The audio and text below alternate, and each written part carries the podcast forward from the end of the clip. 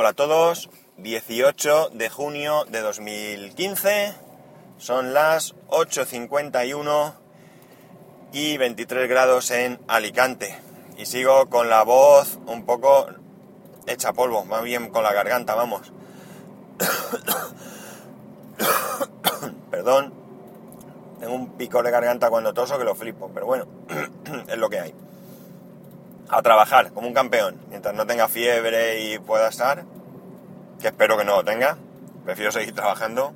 A ver, se van a saltar los semáforos en los coches, es impresionante esto, en fin. Bueno, SwiftKey,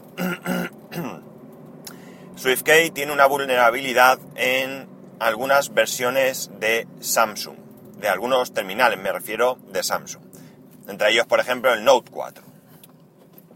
Os voy a poner el enlace, creo que voy a poder poneros el enlace en las notas del podcast para que le echéis un vistazo por si tenéis algunos de estos modelos y eh, vuestro dispositivo está afectado, pues que, decidáis qué, hacer. Mm, yo tengo una Samsung Galaxy Tab 2 y no está entre, entre, entre estos. Y me alegro porque la verdad es que me gusta mucho cómo funciona SwiftKey. Eh, no utilizo esta, esta función de que vas arrastrando el dedo, no, no me he acostumbrado, pero hace, un, hace no mucho estaba con Geekpollas y estaba escribiendo un mensaje o algo con, esto y la verdad es que aluciné de ver lo rápido que era capaz de escribir utilizando esta, esta función. A ver, un perrito. Venga, cruza, perrito utilizando esta función. Lo peor del perrito es que no va suelto, va con dueño y no lo han pillado de milagro. En fin, anda que se ha inmutado el tipo. Cago en la mar. Bueno, me desvío. Eh, pero yo, como digo, no uso esta función, pero me gusta mucho SwiftKey. El tema no es exactamente que SwiftKey tenga una vulnerabilidad, porque iOS y OS X, pues también ha salido que tiene una vulnerabilidad. Han descubierto una nueva vulnerabilidad las PAS ha sido hackeado y se han se han puesto, se han visto expuestas las contraseñas maestras, aunque no bien las contraseñas de, que están almacenadas porque están encriptadas. Todo esto, la verdad es que me molesta bastante porque parece mentira que a estas alturas de la vida todavía se cometan tantos y tantos errores que afecten a la seguridad de nuestros dispositivos. Veréis, si yo de repente me pusiera a programar aplicaciones para, pues para dispositivos móviles, por ejemplo, hace mil años que yo no, programo nada, las cosas han cambiado y me pusiese a ello, pues probablemente cometería errores, con toda seguridad de, eh, de seguridad, y valga la redundancia. Pero me parece mentira que eh, compañías del calado de, de las que he comentado, pues todavía cometan esta clase de errores. Evidentemente, puede ser que se cometa algún error, pero debería ser algo anecdótico, algo que realmente nos llamase la atención, algo que, que se escapase un poco, un poco al control de, de los programadores, y no algo que prácticamente no voy a decir a diario, por no exagerar, pero todas las semanas nos salen noticias de este calado. Y la verdad es que, como digo, me molesta y mucho. Porque yo eh, quiero confiar en, las compañías. Y por tanto, esto lo único que hace es que eh, pues nuestra confianza vaya en, en detrimento de, del uso de las, de las, aplicaciones. Que no nos fiemos es lo, más normal. Al final, uno está haciendo una defensa de la privacidad y resulta que tú puedes firmar muchos contratos donde te garanticen la, la privacidad, pero luego resulta que aquello es, pues, no sé, un campo donde, donde como las puertas pues no existen. Eh, yo sabéis que soy bastante mm, cuidadoso con el tema de la privacidad. Es por eso que, por ejemplo, el tema de Google Fotos, pues no me animo a utilizarlo. No porque sea un mal servicio, probablemente incluso en estos momentos sea el mejor servicio de almacenamiento de fotografías que hay. Y no solo porque sea ilimitado, que sinceramente para mí eso es eh, poco importante, por no decir nada importante.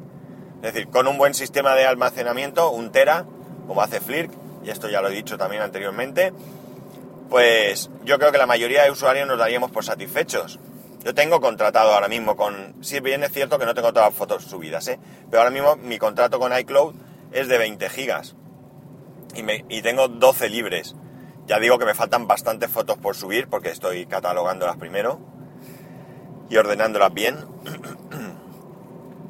Pero a mí el tema de que tú cuando firmas, por llamarlo de alguna manera, un contrato con Apple, Dropbox, etcétera, etcétera, ellos se comprometen a que no van a utilizar jamás tus fotografías con fines eh, publicitarios ni de ningún tipo. Son tuyas, solo tuyas y nada más que tuyas. Pero evidentemente corres el riesgo de que te hackeen la cuenta o de que hackeen los servidores de, Apple, Dropbox o quien sea y eh, saquen todas tus, tus fotos. Pero como digo, al menos tú tienes ahí un contrato donde ellos se comprometen a que pues entiendo que harán todo lo posible para no solo no usar tus fotos que esto no, sino que esto no pase. Mientras que en Google, además de que pueden hackear el servicio, igual que todos los demás, pues eh, utilizan, ya te avisan, por lo menos son honestos, de que ellos podrán utilizar tus fotos como bien les venga en gana, aunque tú siempre seas el titular de las mismas. Aquello de que de que es difícil que utilicen tus fotos? Pues tan difícil como sencillo es que las encuentren, puesto que el buscador de Google, como no podía ser de otra manera, es muy bueno. en cualquier caso, no es este el tema. La cosa es que si yo firmo o yo contrato un servicio, voy a centrarme en el que yo tengo contratado, que es iCloud, donde pago mis 0,99 euros al mes, donde lo contrato con ellos porque me ofrece una integración con mis dispositivos estupenda, pese a sus carencias, que todavía las tienen y espero que mejore, pese, a su precio, que no es barato frente a otros competidores. Y ellos me garantizan una privacidad y un. pero no una seguridad, pues es evidente que me molesta. Yo creo que esto es un tema a ponerse las pilas por parte de todas las compañías y no debería ser eh, noticia habitual. Debería ser, como digo, algo muy, muy, pero que muy eh, esporádico. Dicho esto, ya sabéis que yo no soy nada, nada amante de los rumores. Es más, los rumores me molestan y mucho. Sobre todo porque últimamente, y centrándome principalmente en Apple, los rumores son tan precisos que no son rumores. Son prácticamente noticias certeras sobre lo que va a pasar. Bien es cierto que algunos rumores luego no, no se cumplen, pero son relativos. Por ejemplo, en la última Keynote se mm, suponía que se presentaba un Apple TV, pero días antes salió una noticia diciendo que no se iba a presentar como así efectivamente fue.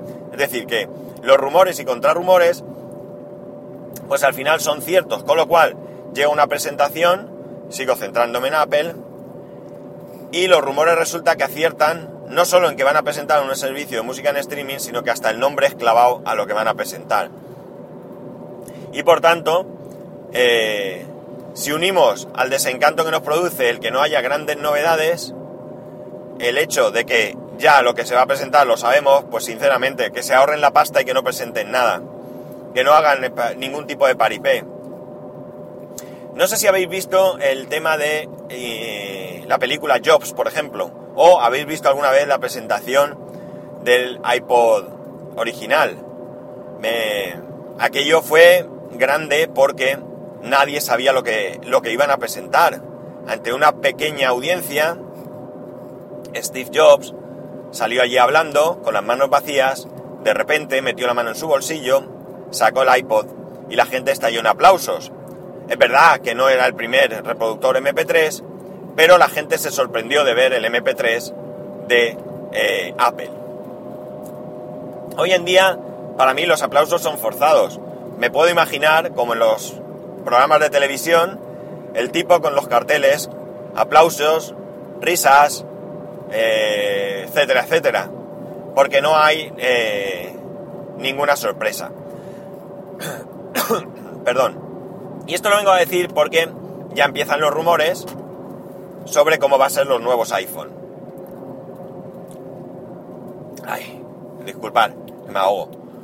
Eh, no sé si voy a dejar de grabar hasta que se me mejore la garganta porque la verdad, yo lo paso mal y me da, me, sabe mal mm, molestaros con todo esto. Pues bien, los rumores dicen que el nuevo iPhone, como va a tener Force Touch, como va a tener Force Touch, pues mm, va a ser más gordo y aprovecharían para poner más batería y además para evitar que la cámara sobresalga.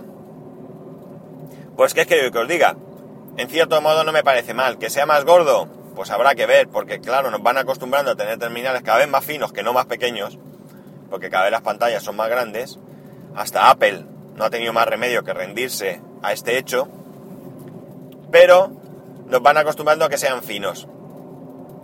Y lo triste es que al final seguimos sin mejorar las baterías de manera espectacular. Sí que puede ser que las baterías vayan mejorando en duración. No, me, no hablo de duración de, carga, sino duración de, de vida.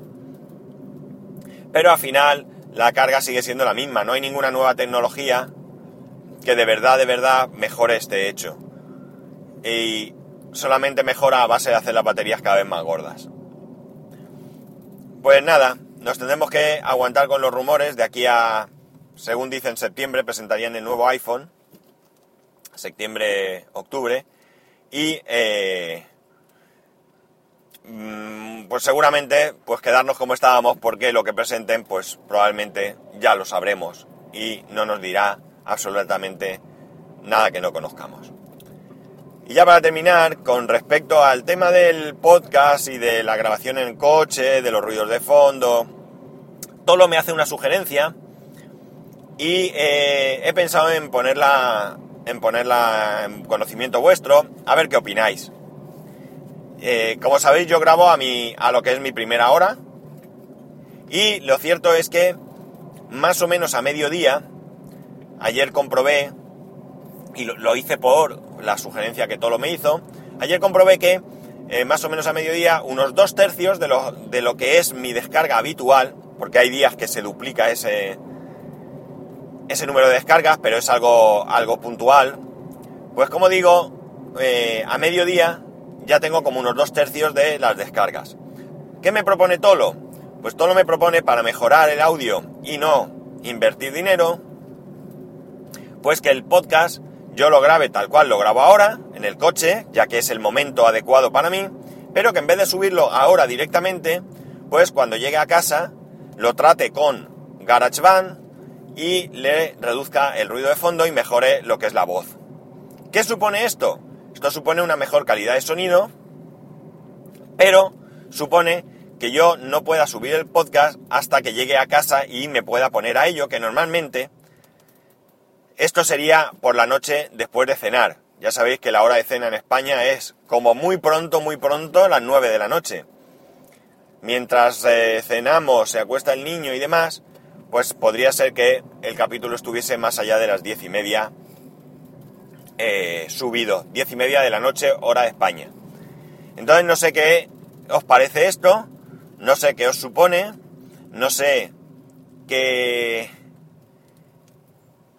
qué ventajas le encontráis, inconvenientes, si os viene mejor que el capítulo esté subido tal cual ahora, porque el rato en que tenéis para escucharlo, pues es más a esta hora que luego por la noche, eh, no lo sé.